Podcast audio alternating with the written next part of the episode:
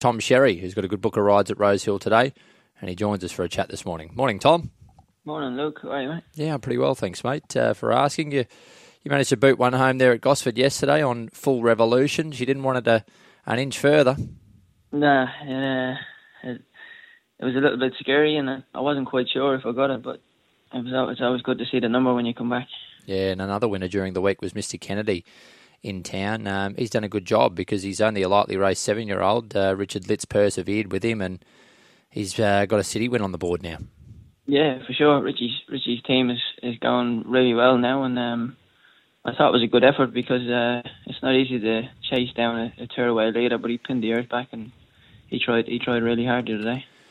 One more from last week. Try Scallion on debut for the Snowdens was big odds. Uh, there was some uh, much more fancied horses in that race. The likes of Yvette was heavily backed, and he was sort of forgotten about in the market. But did he give you any sort of a feel on debut there?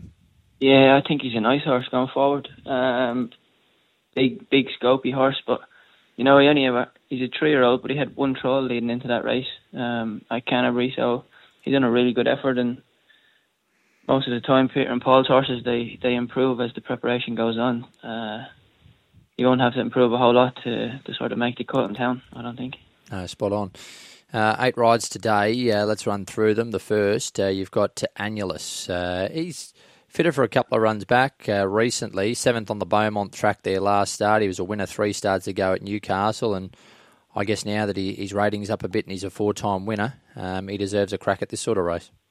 Yeah, I think you know, it's not a it's not a lot of depth in the race. There's not a lot of speed, so I think with the soft gate, if we can be as close as we can, we're comfortable. It might just give him his best chance there to stick on. Um, it's obviously a, a, stronger grade for him, so he's going to have to improve a little bit from his past couple. Mm, but he can certainly take a forward map position in race two, the first highway. You're on number five, Tai Lung, and we know trainer Terry Robinson has a good history in these races over the past few years. Yeah, it's uh, I've I've placed on a highway before it actually goes quite good this horse, but just a little concern is most of its good its good uh, record is is on um, heavy and soft track. So we're just gonna have to sort of see how it how it handles today's conditions. Um, got good gate speed and it was a it was a strong win last start at, at Nowra. So ho- hopefully you can get gain a little bit of confidence from that and, and build on it today. Yeah, it's a good point you make. Seven runs on good ground, no wins, just one minor placing there. So that could be a question mark in regards to Tai Lung in race number two. Race four, you're on number four, Demitas for Paul Messara and Leah Gavranich. Yeah, this I actually like this this horse. He, he ran really well when I rode him last start at Randwick. And it, it was a, a, sort of day where we couldn't make up much ground, but he gave me a good feel. Um, and he, he's got a brilliant fresh record. I think that's sort of why Paul and, and Leah has, has, has elected to give him three weeks between runs. Um, I think from a soft gate we can we can hold a little bit of a, a position there, and I think the 1300 is a p- perfect trip for him. So I, am expecting him to run quite well today. Okay, good push there at the price. Eighteen dollars at the moment is Demitas. Race number five, King Kickow. Horse number ten over eighteen hundred metres, and he's off a win. Yeah, it was. Uh, it was a bit of a battle and win last start, but you know you can't walk, you can't not win in form.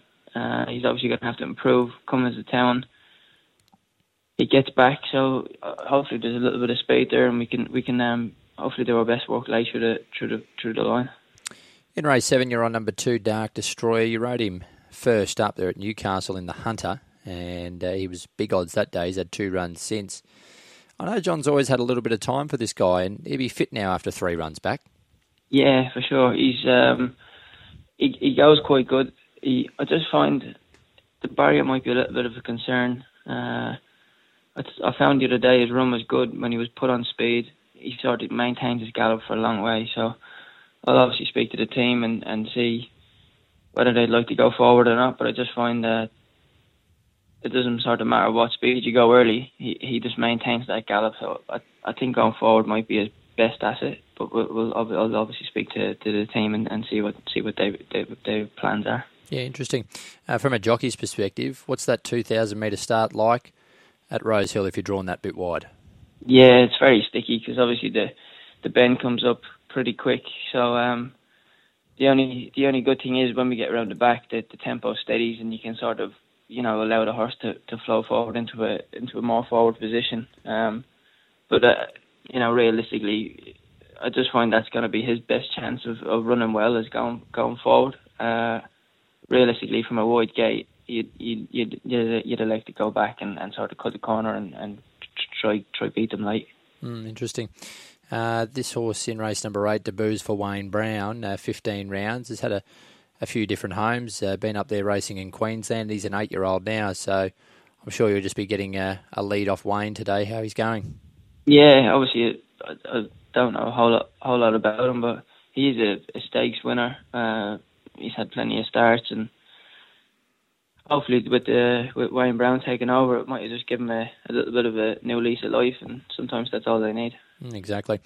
Heard from Nathan Doyle earlier about Boston Rocks in race nine, number eight. He's happy, and although you haven't ridden him in a race before, I'm sure you're happy to take them out today. Yeah, definitely. I was uh, I was quite pleased to see the see the booking on Wednesday. Um, it's a, it looks a really smart horse, isn't it? It's um, does everything right. We have a beautiful barrier should land in the in the right spot off a quick tempo, and I'm hoping I can uh, hoping I can capitalise on the opportunity. And it's a good end to the day in race ten on number two, Testator Solens. He's been with Joe Pride for three runs now, and he's going super.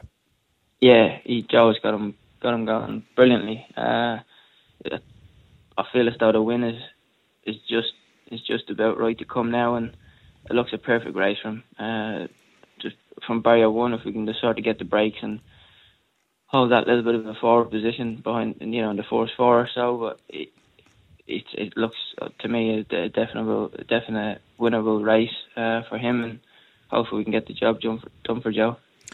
Terrific, mate. Do you feel they're your better rides uh, late in the day? Yeah, I think that, that those last two, um, in my opinion, should be hard to beat. So hopefully everything goes right and we can just go home happy. Yeah, good on you, Tommy. Thanks for your time this morning. Cheers, Luke. Have a good day.